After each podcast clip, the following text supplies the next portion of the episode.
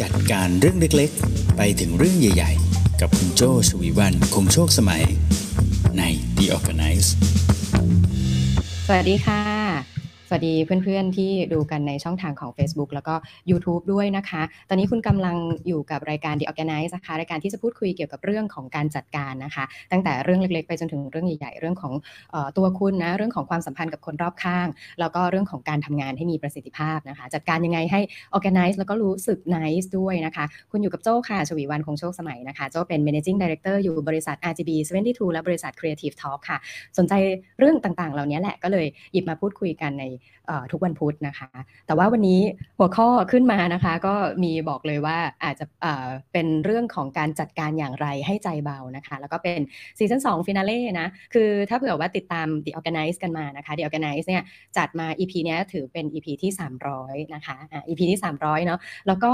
มีพัก season season หนึ่งไปเมื่อตอน EP ที่ 100 นะคะ โอ้ช่วงระหว่างจาก season หนึ่งกับ season สองนี่สองเท่าตัวเลยเนาะแสดงว่าเดี๋ยว season สามกว่าจะพักอีกทีอาจจะต้องจัดอีก 300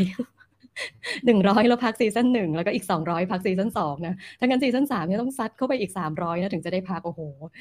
ระยะทางอีกยาวไกลนะคะอ่าตอนนี้นะคะ The Organize นะจะอยู่กับคุณอยู่ 3 ช่องทางนะคะ ตอนนี้ก็คืออยู่ช่องทางของ Clubhouse นะคะ อยู่ช่องทางของ Facebook แล้วก็ YouTube นะคะ ทั้ง 3 ช่องทางนี้สามารถฟังย้อนหลังได้นะคะ แล้วก็คอมเมนต์พูดคุยกันมาได้ตลอดระยะเวลาของอรายการเลยนะคะ เราจะอยู่กันประมาณ 40 นาทีถึง 50 นาทีโดยประมาณนะคะ วันนี้โจ้ตั้งใจเตรียมเนื้อหามานะคะ เกี่ยวกับเรื่องของการจัดการนะ โดยที่เป็นน่าจะเป็น เหมือนเหมือนเป็นแกนเหมือนเป็นคอเป็น belief ของการจัดการของโจ้นะคะ ตั้งแต่ตั้งแต่ตอนเรียนเลยเนาะ เอาจริงๆเนื้อหาวันนี้ตั้งใจเตรียม แต่กลายเป็นเนื้อหาที่อาจจะ simply ก็คืออดูเรียบง่าย แต่ถือเป็น core belief ของ the organize นะคะ the organize ก็มาจากคำว่า organize นะคะ organize แล้วก็คำว่า nice นะก็คือจัดการยังไงให้ใจเบานี่แหละ คือความหมายของ the organize นะคะ วันนี้เราจะคุยกันเรื่องนี้นะจัดการอย่างไรให้ใจเบานะคะ จริงๆแล้ว The Organize นะเราจะ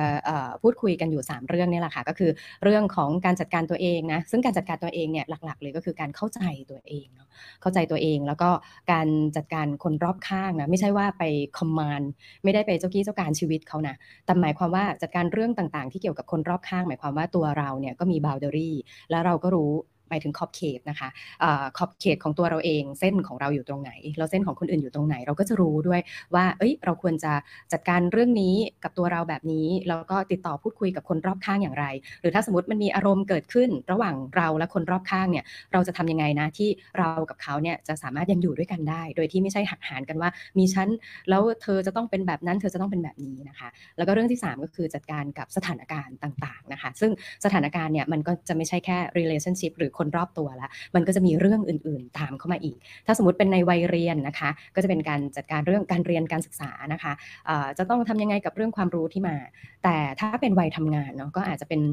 เรื่องของการทำงานก็จะมีความคาดหวังในเชิงของธุรกิจใช่ไหมคะหรือว่าความคาดหวังในเชิงของการเป็นผู้เชี่ยวชาญเป็น specialist ในเรื่องต่างๆใช่ไหมมันก็จะมีหลายปัจจัยเข้ามา เรื่องรอบตัวเนี่ยมันใหญ่ไปกว่านั้นอีกนะ อย่างบอกว่าเป็นเรื่องงานเรื่องเรียนเนี่ยบางส่วนเกิดจากการที่เราเลือกใช่ไหม แต่ถ้าเป็นภาพใหญ่เลยนะอย่างเช่นอุทกภัย โรคภัยไข้เจ็บสถานการณ์ทางเศรษฐกิจ อะไรที่มันไกลตัวเราทำได้แค่รับมือกับมันอย่างเดียวเนี่ยเดียวกันไนซ์แล้วก็เลยจะพูดคุยอย่างนี้นะพูดคุยทั้งเรื่องที่จัดการได้เองทั้งหมดที่เป็นตัวเรา เรื่องที่เราจัดการได้ในระดับหนึ่งกับคนใกล้ตัวนะคนที่เราแคร์อยู่รอบๆตัวเนี่ยแล้วก็เรื่องที่ไกลตัวมากๆแบบที่เราอาจจะทำอะไรไม่ได้เลยนะทำได้แค่รับมือเท่านั้นเนี่ยเราจะจัดการยังไง ซึ่งจริงๆแล้วเนี่ยทั้ง 3 เรื่องนะดูจะเป็นเรื่องที่ไม่ได้เกี่ยวกันเลย แต่ทั้ง 3 เรื่องนี้มีเรื่องสำคัญมีสิ่งที่เกี่ยวพันอย่างหนึ่งก็คือตัวเรานั่นเองทีนี้เราจะทำยังไงนะ ที่เป็นตัวเราเนาะแล้วก็จัดการได้เนี่ย วันนี้โจมีวิธีคิดอยู่ 3 อย่างนะ ต้องบอกว่า 3 อย่างนี้เป็นส่วนประกอบสำคัญของการเป็น The Organize เลยนะ มาดูกัน 3 อย่างนะ อย่างแรกเลยนะคะ ของการจัดการให้ใจเบานะ อย่างแรกเลยก็คือ courage นะคะก็คือความกล้านะอืมความกล้ามาเกี่ยวกับ the organize ได้ยังไงนะโดยคำบอกว่า nice ด้วยซ้ำนะ nice หมายถึงจะต้องยิ้มจะต้องใจเย็น จะต้องยอมตลอดเวลาหรือเปล่านะแต่คำว่า the organize เนาะก็เกี่ยวพันการทำให้ใจเบาเนี่ย กลับมีองค์ประกอบแรกนะ กลายเป็นความกล้าแฮะอืมหมายถึงยังไงดีเนาะมีความกล้าเนาะเอ่อความกล้าในที่นี้นะคะ ไม่ได้หมายความว่า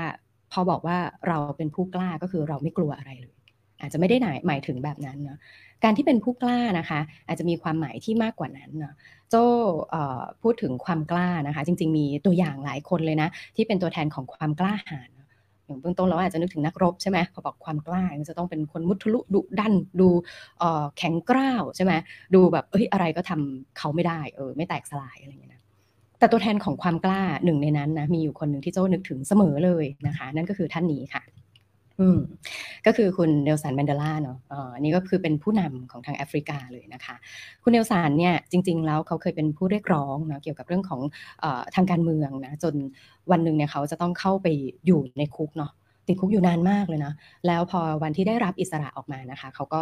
ได้เป็นผู้นำเป็นประธานาธิบดีเลยเนาะเป็นตัวแทนของความกล้าแบบที่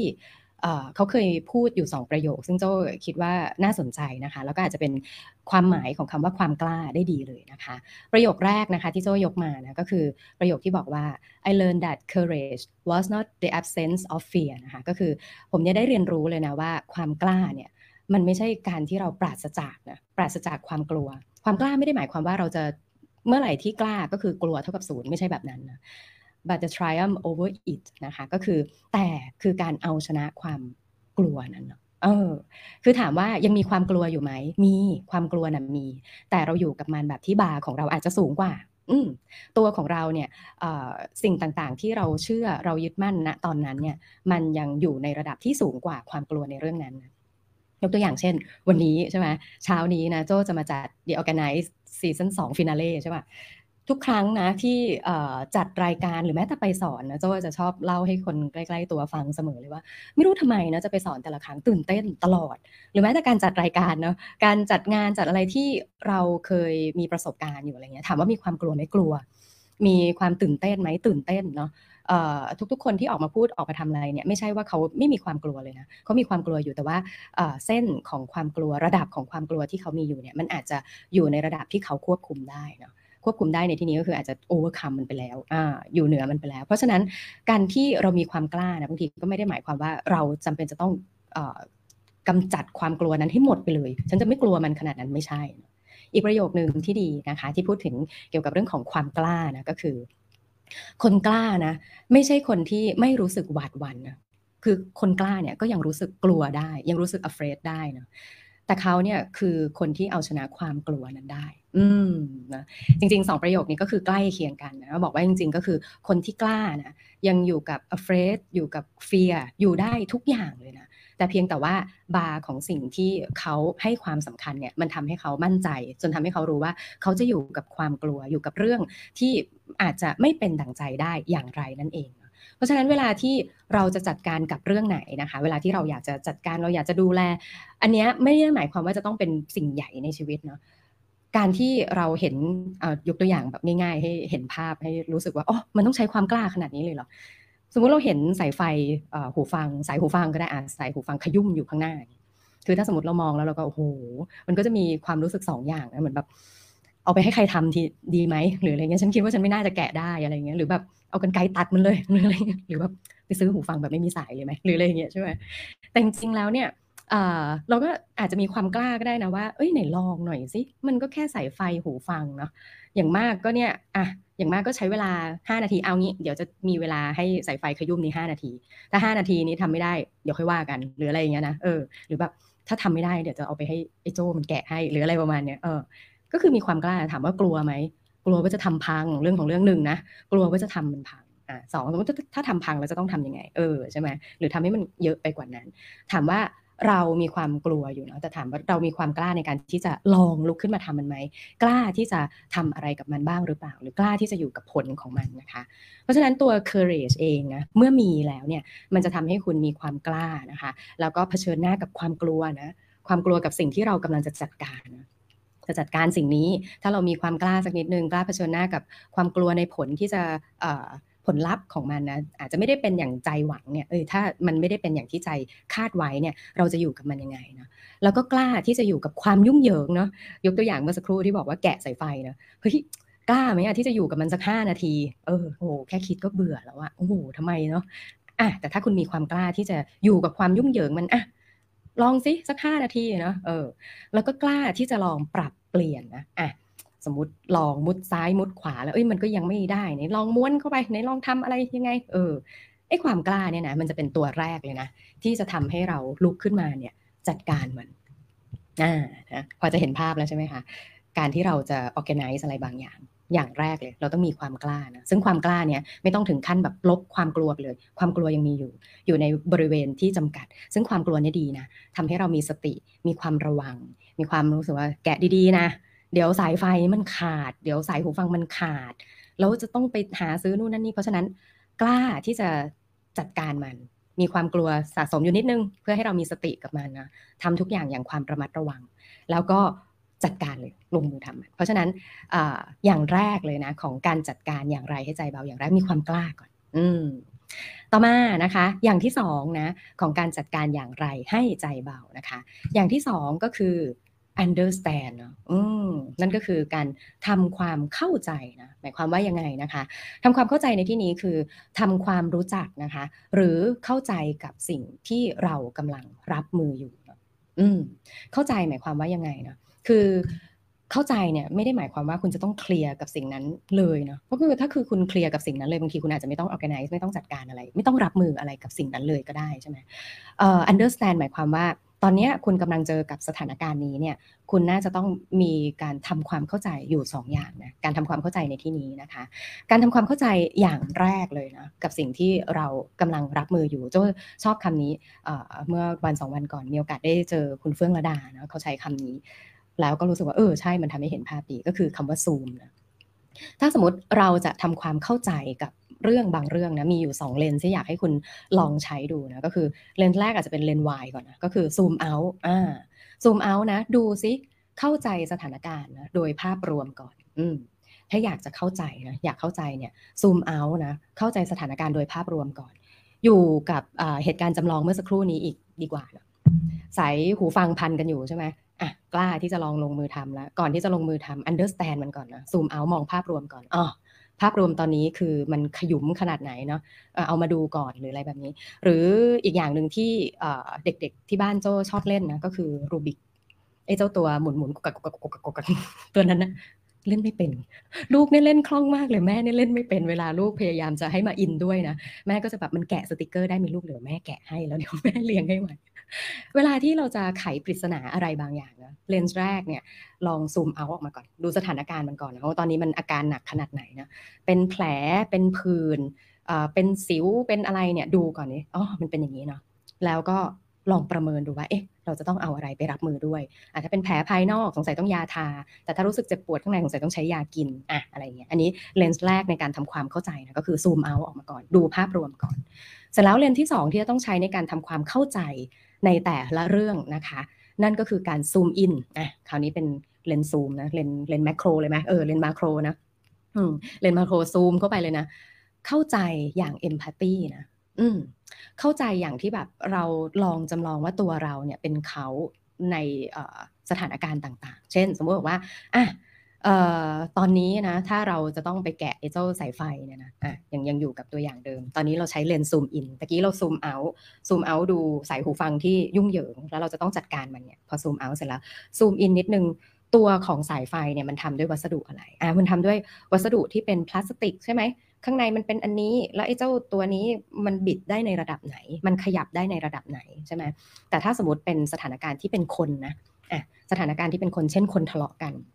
คนทะเลาะกันอะเราอยู่ในสถานการณ์นั้นด้วยอะถ้าเราเป็นคนกลางอะเออเขาสองคนจริง ๆ แล้วที่เขาทะเลาะกันเพราะความเห็นไม่ตรงกัน สิ่งที่เขาต้องการคืออะไร หรือบางทีเขาอาจจะไม่ต้องการการเคลียร์อะไรเลย เขาต้องการที่จะบึ้มออกมา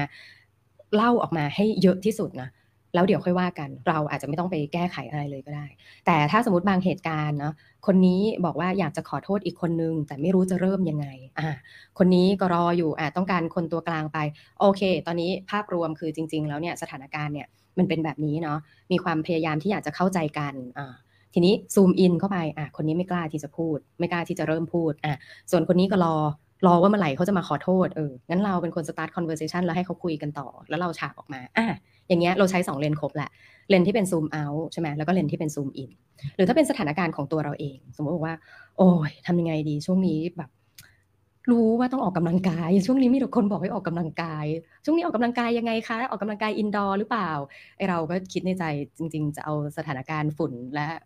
อากาศร้อนเป็นข้ออ้างก็ได้เนอะแต่เราก็รู้อยู่แก่ใจว่าเฮ้ยจริง ๆ แล้วว่าอืมไม่ ไม่ได้ออกกำลังกายอะไรเลยมันเหนื่อยมันร้อนมันอะไรก็ว่าไปใช่ไหม zoom out สถานการณ์โดยรวมคือจริง ๆ แล้วเราโดยภาพรวมสุขภาพก็ยังโอเคเนาะแล้วก็ความสุขของเราณวันนี้ณเวลานี้ไม่ได้อยู่ที่การออกกำลังกายใช่ไหมเออแต่พอ zoom in เข้ามาเฮ้ยเราคิดอะไรอยู่วะตอนที่เขามาถามว่าออกกำลังกายอยู่หรือเปล่าลึกๆเฮ้ยกิลตี้นิดนึงคือแต่ก่อนเราเคยออกกำลังกายสม่ำเสมอทำไมช่วงนี้ไม่ออกกำลังกายเลยอะอะไรอย่างเงี้ยเออโอ้วิชาการรู้เยอะมากฉันจะต้องเพิ่มมวลกล้ามเนื้อนู่นนั่นนี่อะไรรู้เยอะมากเลย พอซูมอินเอมพัตตีตัวเราเองว่าเฮ้ยเอมพัตตีเนี่ยไม่ใช่เอมพัตตีคนอื่นนะเอมพัตตีตัวเราเองด้วยอ๋อสถานการณ์ช่วงนี้เราแบบเออ เราใช้สมองเยอะเพราะเออเรากิจกรรมในแต่ละวันมันเยอะมาก เวลาที่เหลือช่วงนี้สิ่งที่จะทำให้เรามีความสุขคือการอยู่นิ่ง มากกว่าการออกกำลังกาย เอออะเราเข้าใจตัวเราเองเราตอบก็แค่นี้ก็พอหรืออะไรแบบอืมนี่ก็คือการจัดการตัวเราได้ด้วยเหมือนกันจากการจัดการจากความเข้าใจนะโดยใช้2เลนก็คือเลนซูมเอากับเลนซูมอินใช่ไหมอืม ข้อ 2 ผ่านไปแล้วนะคะกับ 3 แนวคิดนะอะแนวคิดแรกนะคะก็คือมีความกล้าเนาะแล้วก็แนวคิดที่ 2 ก็คือมีความเข้าใจนะต่อมาเข้าสู่แนวคิดสุดท้ายก็คือแนวคิดที่3นะคะแนวคิดที่ 3 ของการจัดการอย่างไรให้ใจเบานะคะ ข้อที่3นะคะก็คือ wait and see นะคะก็คือการรอให้เป็นเนาะการจัดการให้ใจเบานะรอหมายถึงรออะไรนะไม่ใช่รอให้ทุกอย่างจบไปด้วยด้วยตัวเอง ไม่ใช่แบบนั้นเนาะ แต่หมายความว่ากระบวนการบางอย่างมันอาจจะต้องมีขั้นตอนมีเวลาของมัน สิ่งหนึ่งที่โจ้มักจะบอกหลาย ๆ คนเลยเนาะก็คือ การที่เราเจอปัญหานะแล้วเราก็พยายามหาทางแก้ไข หาว่าหนึ่งสองสามสี่เออเราสำรวจแล้วนี่ก็คุณโจ้บอกมาใช่ไหมมันจะต้องมี 3 อย่างอะอย่างแรกอะมีความกล้าแล้วอะพอความกล้าเสร็จปุ๊บอะ understand แล้วพอ understand แล้วปุ๊บได้คำตอบแล้วนี่ ใจมันก็ร้อนใช่ไหมใจมันก็นึกว่าแบบเฮ้ย พอรู้คำตอบแล้วมันก็ต้องได้เลยสิอะพอรู้ว่าร่างกายมันต้องมีมวลกล้ามเนื้อ ยกเวทหนึ่งวันปุ๊บชั่งน้ำหนักเลยเช้าขึ้นมา วัดเลยชั่งเลยทำไมอะทำไมทำไมสุขภาพยังไม่ดีหรืออะไรแบบนี้เนาะแล้วก็รู้สึกผิดกับตัวเองอีกเป็นไงล่ะโหเนี่ยคนอื่นก็ไปถึงไหนเนาะจริง ๆ บางทีเนี่ยเวลาที่เรารู้คำตอบเนี่ยคุณต้องท่องไว้อย่างหนึ่ง เมื่อเรารู้คำตอบไม่ได้หมายความว่าปัญหานั้นถูกแก้ไขแล้วนะ เมื่อเรารู้คำตอบแล้ว มันยังต้องมีสิ่งหนึ่งที่เกิดขึ้นก็คือคำว่ากระบวนการ กระบวนการวิธีการ solution methodology อะไรต่างๆ นานาเนาะทักเออเยอะแยะมากมายเลย กับการที่จะไปถึงคำตอบนั้น อืมเพราะฉะนั้นหลาย ๆ เรื่องนะอะยกตัวอย่างเมื่อสักครู่นี้อีกอะตัวสายหูฟังที่พันกันอยู่ใช่ไหมเฮ้ยคุณกล้าละที่จะลงมือทำคุณ understand แล้วนะว่ามันเป็นยังไง เสร็จแล้วปุ๊บณตอนที่ทำอ่า wait and see นะเฮ้ย ขั้นตอนเป็นเหมือนค่อย ๆทำซิค่อย ๆ ดูค่อย ๆทำหรือค่อย ๆ เป็นยังไงไปรูบิกกว่าที่ลูกชายโจ้ทั้งสองคนจะปุ๊บแก้ได้เนี่ยเขาก็ใช้เวลานะเขารู้ครูรู้คำตอบ รู้ว่าจะต้องบิดหน้าบิดหลังบิดสองอันก่อนดูพิจารณาอะไรอย่างนี้แต่เขาก็ต้อง wait and see ว่าในช่วงเวลาที่เขาจะต้องฝึกฝน practice ต่างๆ นานาเนี่ยเอ้ยมันต้องใช้เวลาเหมือนกันนะกว่าเขาที่กว่าที่เขาจะทำมันจนสำเร็จได้ทำมันสำเร็จแล้วทำได้ดียิ่งขึ้นอีก ใช้เวลาน้อยลงอีกหรืออะไรแบบนี้นะคะ หรือบางคำถามบางปัญหานะก็ต้องรอจริงๆยกตัวอย่างเคสสุดท้ายเมื่อสักครู่ที่เจ้าเล่าให้ฟังก็คือ คนทะเลาะกันใช่ไหมคนพยายามปรับความเข้าใจกันคุณเข้าใจคุณกล้าที่จะพูดถึงปัญหานั่นแหละ เช่นบอกว่าเฮ้ยเออคุณมีความเห็นไม่ตรงกันในเรื่องนี้เนาะถ้าคุณไม่กล้าที่จะบอกว่าคุณ เห็นไม่ตรงกันกับเขาเพราะอะไร เช่นสมมุติบอกว่าเอ้ยมันมีวิธีทางแก้ปัญหาการขายแบบนี้นะเขาก็บอกมาว่าการกระตุ้นการขายมันน่าจะเป็นแบบนี้ใช่ไหมแต่คุณมี belief อีกแบบหนึ่งหรือว่าคุณอาจจะเคยมีประสบการณ์จากบางเรื่องมาอีกแบบหนึ่งคุณก็กล้าที่จะบอกเขาว่าเฮ้ยเออเราเคยเจอแบบนี้มาใช่ไหมพอเจอแบบนี้มาเสร็จปุ๊บคุณก็ต้อง understand คุณก็ต้องพยายามทำความเข้าใจว่าเฮ้ยเออไอความคิดของเรา มันไม่ใช่เป็นคำตอบทั้งหมดของ universe ใช่ไหมหรือในขณะเดียวกันเนี่ยถ้าเราเองแต่ว่าคำตอบของอีกฝั่งเนี่ย จะต้องเป็นคำตอบที่ดีกว่าเสมอ นั่นหมายความว่าบางทีเราก็อาจจะมองไม่รอบด้านใช่ไหมเสร็จแล้วบางทีเนี่ยมันก็อาจจะต้องเวทแอนซีอีกทีว่าสถานการณ์ที่กำลังมีอยู่นะตอนนั้นเนี่ยมันยังต้องมีปัจจัยอื่นเข้ามาประกอบอีกไหม เพื่อที่จะให้ได้คำตอบที่ถูกต้องที่สุด หรือคำตอบที่ดีที่สุดณนะสถานการณ์เวลานั้นเนาะเช่นแบบบางบางครั้งเราไปขอโทษใครสักคนนะเรารู้แล้วล่ะว่าปัญหามันเกิดจากเรา เรารู้ว่ามันส่งผลอะไรกับเขา เราขอโทษอย่างจริงใจหนึ่งสองสามสี่แล้ว แต่ อีกหนึ่งกระบวนการที่ต้องใช้เวลาก็คือ การที่จะทำให้เขาเนี่ยทำใจเข้าใจปรับอารมณ์กลับมาให้อยู่แบบเดิม หรือบางครั้งนะขอโทษไปแล้วเนี่ยเขามองเราไม่เหมือนเดิมนะ อันนี้ก็ปฏิเสธไม่ได้ คือเขาอาจจะมองเราไม่เหมือนเดิมไปแล้วอะแต่เราก็ยังสามารถอยู่ร่วมกันได้เพราะว่าประสบการณ์หรือว่าเหตุการณ์นั้นมันเกิดไปแล้วว่าทำไงได้ ไปแก้กลับมาก็ไม่ได้แล้ว แต่นับจากนี้ต่อไปเนี่ยประสบการณ์ที่มีระหว่างเรากับเขามันเปลี่ยนไป เวลาที่เราจะพูดเราจะทำอะไร เราก็จะระมัดระวังขึ้นแบบเนี้ยเนาะมันก็จะสามารถเดินต่อไปได้นั่นเองนะคะ อืมมาถึงตรงนี้นะคะ อยากจะรีแคปกันสักนิดนึงนะจัดการอย่างไรให้ใจเบานะคะ วันนี้คุยกันสบายๆเนาะจัดการอย่างไรให้ใจเบานะคะ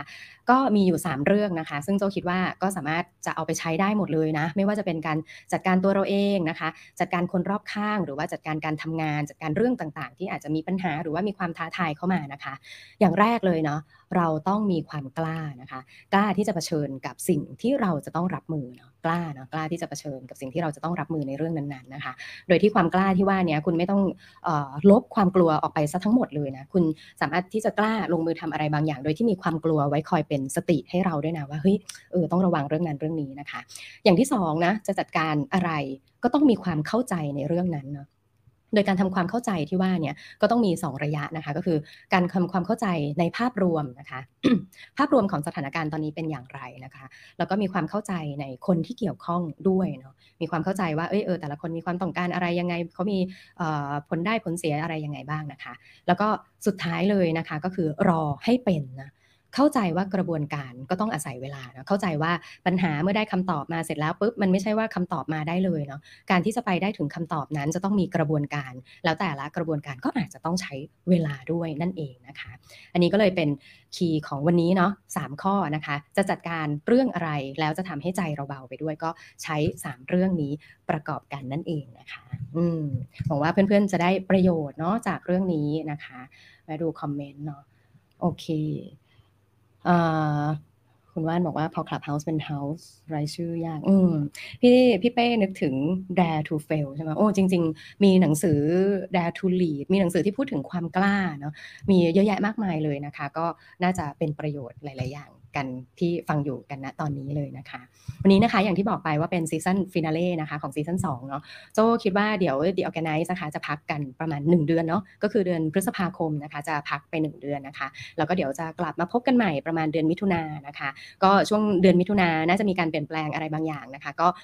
ช่วงนี้กำลัง work กำลัง พูดคุยกับทางครีเอทีฟแล้วก็ทางบรรณาธิการของ Creative Talk กันอยู่นะคะว่าเอ๊ะกลับมาอีกครั้งเนี่ยจะเป็นยังไงบ้างก็มีปรึกษาพี่เก่งด้วยเนาะว่าเออซีซั่นสามซีซั่นสามละซีซั่นสาม ของดี Organize จะเป็นอย่างไรนะคะ ก็อดใจรอฟังแล้วก็ถ้าสมมติกำลังดูไลฟ์กันอยู่ตอนนี้นะแล้วอยากจะฟังเรื่องอะไร หรืออยากเห็นการเปลี่ยนแปลงอะไรใน The Organize Season 3นะคะก็สามารถคอมเมนต์กันมาได้เลยนะคะพูดถึงคอมเมนต์เนาะเออคอมเมนต์ใต้โพสต์นี้นะคะหรือว่าคอมเมนต์ใน Clubhouse ก็ได้นะโจมีอีกงานหนึ่งของ Creative Talk นะคะที่อยากจะมาชวนเพื่อนๆไปร่วมงานกันนะแล้วก็วันนี้มีบัตรนะคะ มาให้เพื่อนๆที่กำลังฟังอยู่ตอนนี้นะคะ แล้วก็อาจจะคนที่มาฟังย้อนหลังด้วยนะยังพอมีเวลา ก็คืองานนี้ค่ะ อืมงานนี้นะคะ ชื่องาน Creative Talk One Stage เนาะ ทุกคนน่าจะรู้จัก Creative Talk Conference CTC ใช่ไหมที่เรากำลังจะมีในวันที่ 22 23 แล้วก็ 24 มิถุนายนนะคะนั้นเป็นงานใหญ่นะเป็น conference ก็คือมีหลายเวทีนะแต่จริงๆแล้วเรามีอีกงานหนึ่งนะ ที่ก็เป็น signature ของ Creative Talk เลยก็คือ Creative Talk One Stage ก็คือมี stage เดียวนะ แต่จะเป็นลักษณะที่คนผู้ดู audience นะคะไม่ต้องเดินเปลี่ยนห้องนะ แต่เราเนี่ยจัด session มารวมกันอยู่ในห้องเดียวเลยนะคะ ก็จะประมาณครึ่งวันนะคะ ครั้งแรกจัดไปแล้วเมื่อตอนต้นปีนะครั้งที่ 1 ตอนนั้นก็จะมีหมอเอิญพิยดา มีคุณโทมัสพิชเยนแล้วก็มีพี่เวงเทพลีลานะคะ อันนี้เป็นครั้งที่ 2 ของปีนี้นะคะ ครั้งที่ 2 ของปีนี้เราจะจัดวันเสาร์ที่ 13 พฤษภาคมนี้นะคะ ครั้งนี้เนี่ยต้องขอขอบคุณ Globis นะคะ เป็น title sponsor ให้กับการจัด Creative Talk One Stage ในครั้งนี้ด้วยนะคะ ซึ่งหัวข้อในครั้งนี้นะคะก็จะใช้หัวข้อที่ชื่อว่า HR and People Direction นะคะ องค์กรยุคนี้ต้องเนาะเหมาะกับใครนะงานนี้นี่เหมาะกับทุกคนเลยเนาะที่เป็นคนทำงานนะคะ ไม่ว่าจะเป็นผู้นำองค์กรนะคะเป็น HR หรือเป็นคนที่จะต้องดูแลคนในองค์กร แล้วก็ คนในองค์กรนั่นเองเนาะเออ ตัวเราเองเนี่ยเราอยู่ในองค์กรเนี่ยเราจะต้องอปรับตัวอย่างไรนะคะ ซึ่งมีทั้งหมด3 session ด้วยกันนะคะ3 session ที่ว่านี้ก็มี speaker มากหน้าหลายตาเลยนะคะ speaker อย่างเช่นคุณแทบประวิทย์นะคะพี่โจธนานะคะคุณอาร์ตนะคุณอาร์ตอภิรัตน์นะคะจาก WEDO SCG นะคะคุณแทนนะคะจาก Globish นะคะคุณบีอภิชาตินะคะแล้วก็แน่นอนพบกับพี่เก่งแล้วก็โจ้ด้วยนะคะในวันนั้นนะคะก็จะร่วมเป็น moderator พูดคุยกับ speaker ทั้ง 3 ท่านเลยนะคะทีนี้วันนี้นะ วันนี้วันนี้โจ้ามีบัตรให้นะคะ กับเพื่อนๆที่กำลังฟังอยู่ตอนนี้แล้วก็อาจจะฟังย้อนหลังอยู่เนาะเพียงแต่ช่วยกันคอมเมนต์นะคอมเมนต์ในช่องทางไหนก็ได้นะช่องทางไหนที่จะทำให้คุณได้บอกให้โจ้าฟังนะว่า เรื่องอะไรที่คุณคิดว่าคุณจัดการได้อย่างเบาใจที่สุด อืมเรื่องอะไรนะที่คุณคิดว่าคุณจัดการได้อย่างเบาใจที่สุดเนาะอย่างเบาใจที่สุดยกตัวอย่างเช่นช่วงนี้นะถ้าโจรู้สึกว่าเรื่องที่โจจัดการได้อย่างเบาใจที่สุดช่วงนี้ก็อาจจะเป็นเรื่องต้นไม้อ่าอย่างเงี้ยใช่ไหมเรื่องต้นไม้นะเรื่องอการจัดของในบ้านใช่ไหมเออรู้สึกว่าแบบทำได้ หรือเรื่องการจัดไฟล์ในเครื่องหรืออะไรแบบเนี้ยนะคะ เรื่องอะไรนะที่ตอนนี้คุณจัดการได้อย่างเบาใจที่สุด จัด จัดตู้เย็น มีความสุขจังเลยการจัดตู้เย็นนะเออ อะไรอย่างเงี้ยนะคะ เรื่องอะไรนะที่ช่วงนี้คุณจัดการได้อย่างเบาใจที่สุดนะคะ ลองคอมเมนต์กันมานะคะ ไม่ว่าจะเป็นช่องทาง Facebook นะคะ ช่องทาง YouTube นะคะ หรือว่าในช่องทาง Clubhouse ที่คุณฟังตอนนี้หรือฟังย้อนหลังก็ได้นะคะ โจและทีมงานนะคะ จะคัดเลือก 5คำตอบนะคะ 5คำตอบที่ตรงใจกับทีมงานตรงใจกับโจนะแล้วก็ ในแต่ละคำตอบนะจะได้รับบัตร 2 ใบด้วยกันนะคะ 2 ที่นั่งสำหรับไปชมงานเนาะชมงาน Creative Talk One Stage นะคะะเริ่มมีคำตอบมาแล้วนะ คุณจิราภาบอกจัดตู้เสื้อผ้า อุ้ย โอ้ชอบมากเลยอะจัดตู้เสื้อผ้านี่การพับผ้านี่เป็น challenge ของโจมากเลยนะ แต่ว่าเวลาจัดเสร็จก็เออรู้สึกภูมิใจในตัวเองที่ทำเรื่องยากๆของตัวเองได้เนาะลินดาจัดของที่เราไม่ใช้เอาไปบริจาคเอออะไรอย่างเงี้ยนะคะ ลองทยอยตอบกันมาได้นะคะ จบไลฟ์แล้วก็ยังตอบได้ เพราะว่าคำตอบนะ โจจะมารออ่านนะ จนถึงวันศุกร์ที่ 28 เมษายนนะ อืมนะจัดจัดมากันได้นะคะ เออลองส่งกันมานะคะ หลังจบไลฟ์นี้ก็ยังตอบกันมาได้ด้วยนะคะ เอาละ น่าจะประมาณนี้เนาะเรียบร้อยนะคะสำหรับวันนี้โอมีคอมเมนต์มาค่อนข้างเยอะเหมือนกันเนาะจริง ๆ ก็มีคนถามคำถามมาด้วยนะคะ อยากให้แนะนำน้องๆที่เพิ่งจบด้วยนะคะ ว่าต้องทำตัวอย่างไรเมื่อไปสัมภาษณ์งานแต่ละที่ และควรเข้าใจวัฒนธรรมของแต่ละที่อย่างไรถึงจะมีการเริ่มต้นที่ดี เพราะตอนนี้ในโซเชียลส่วนมากจะเป็นการบ่นที่ไม่ได้เกิดผลดี อืเป็นคำถามที่ดีนะคะ คุณ R Y Z ต้องขออภัยนะคะ พอดีชื่อเป็นชื่อย่อเนาะเจอาจจะอ่านไม่ถูกต้องซะทีเดียวนะจริง ๆ อันนี้ดีนะ แล้วก็น่าจะนั่งคุยกันยาวๆเลยนะคะ ถ้าไงเดี๋ยวเจ้าอาจจะลองอหาคำตอบที่ที่เป็นยาวๆเป็นแพทเทิร์นให้นะ ไม่ใช่เป็นแพทเทิร์นเป็นยาวๆแบบเรียบเรียงดีๆ แล้วให้นะแต่ถ้าเบื้องต้นเนี่ยอยากจะคุยอย่างนี้ค่ะ ก็คือวันก่อนเพิ่งมีโอกาสไปสอนน้องๆคณะเศรษฐศาสตร์ที่จุฬาเนาะก็เป็นน้องๆปีหนึ่งเลย แต่ว่าน้องๆก็เหมือนกันก็คือมีความสงสัยนะจริง ๆ แล้วน้องที่เรียนตอนที่เรียนเนี่ยรู้ว่าอยากจะเรียนคณะอะไร แต่ยังไม่รู้ชัดด้วยซ้ำว่าคณะ ที่เรียนเนี่ยจบละมาแล้วจะประกอบเป็นอาชีพอะไร สมัครตำแหน่งไหนเนาะก็ยังมีความสงสัยในเรื่องนั้นอยู่ด้วยเหมือนกันนะคะ โดยเฉพาะน้องที่เพิ่งจบเลยเนี่ยนะคะ ก็จะต้องไปสัมภาษณ์งานในแต่ละที่เนี่ยก็ยังอยากได้คำแนะนำด้วยเหมือนกันนะว่าเออจะต้องเตรียมตัวอย่างไรจริง ๆ กว่าที่จะได้ไปสัมภาษณ์เนี่ยมันมีขั้นตอนหนึ่งนะคะคุณอาไวซัที่จะต้องเกิดขึ้นก่อนก็คือการสมัครก่อนด้วยซ้ำนะ ก่อนที่จะไปถึงขั้นตอนการสัมภาษณ์เนี่ยจะมีการทำเรซูเม่ใช่ไหมคะ การทำ portfolio ของตัวเราเอง เราอาจจะอธิบายให้คนที่ไม่รู้จักเรารู้จักเราในเวลาอันสั้นที่เขามีอยู่จำกัดได้อย่างไรเนาะอันนี้ก็น่าสนใจนะคะ เดี๋ยวยังไงจะขออนุญาตไปทำเป็นคอนเทนต์นะคะ ร่วมกันกับทีมงาน Creative Talk นะคะนี่ต้องขอบคุณมาก ๆ เลยนะคะ ที่เสนอประเด็นนี้ขึ้นมานะคะ โอเค งั้นน่าจะประมาณนี้นะคะ อืม คำถามเกี่ยวกับหัวข้ออย่างไรนำไปใช้อย่างไรนะคะ จริงอันนี้มีคำถามจากทาง Clubhouse นะคะคำถามคำถามตอนท้ายนี้นะคะ ไปเกี่ยวข้องกับหัวข้อวันนี้ได้อย่างไร ก็อาจจะเกี่ยวข้องในเชิงที่ว่าเออพอคุณฟังแล้วคุณนึกถึงเรื่องอะไรนะที่คุณสามารถจัดการได้เรารู้สึกสบายใจ พอรู้สึกสบายใจเราก็อาจจะย้อนมาได้นะว่าเฮ้ยเออวันนี้นะฟังเรื่องเกี่ยวกับใจเบาเนี่ยอ๋อโอเค ที่เราจัดการกับกองเสื้อผ้าที่จะเอาไปบริจาคได้อย่างเบาใจเนี่ยเป็นเพราะเออเรารู้สึกกล้าที่จะเคลียร์เสื้อผ้ากองนี้นะ เพื่อที่จะไปบริจาคใช่ไหมคะแล้วเราก็เข้าใจด้วยนะว่า การจัดการเสื้อผ้าเนี่ยจะต้องแยกอย่างไรเนาะจะเอาเฉพาะของที่ใช้ได้ไปอย่างเงี้ยใช่ไหมคะแล้วก็อย่างสุดท้ายเลยก็เออสามารถที่จะวางแผนแล้วก็รอคอยได้นะว่าเฮ้ยเออจริง ๆ แล้วเนี่ยทามมิ่งของการที่จะไปบริจาคช่วงนี้ฝนตกเดี๋ยวอาจจะรอสักพักหนึ่งเนาะเตรียมของไว้ก่อน แล้วก็รอจนเวลาที่ปลอดภัยดีแล้ว แล้วก็เวลาที่เหมาะสมแล้วก็เอาไปบริจาคได้อะไรเงี้ยก็คือเป็นการทบทวนอะอย่างเงี้ยต้องขอบคุณด้วยนะคะที่สอบถามกันมา แล้วก็ทำให้เพื่อนๆได้เห็นภาพด้วยนะว่าอ๋อมันเป็นแบบนี้นี่เองนะคะเอาล่ะ วันนี้น่าจะประมาณนี้นะคะ ขอบคุณ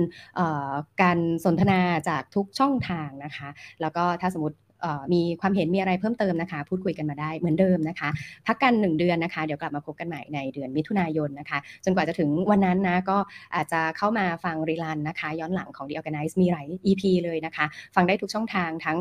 ช่องทางที่เป็น Facebook YouTube ที่เป็นวิดีโอนะคะ หรืออาจจะฟังที่เป็น SoundCloud นะคะ ก็จะเป็น Voice Only ได้ด้วยเหมือนกัน ฟัง Clubhouse ก็ได้ด้วยเหมือนกันนะคะ เปิด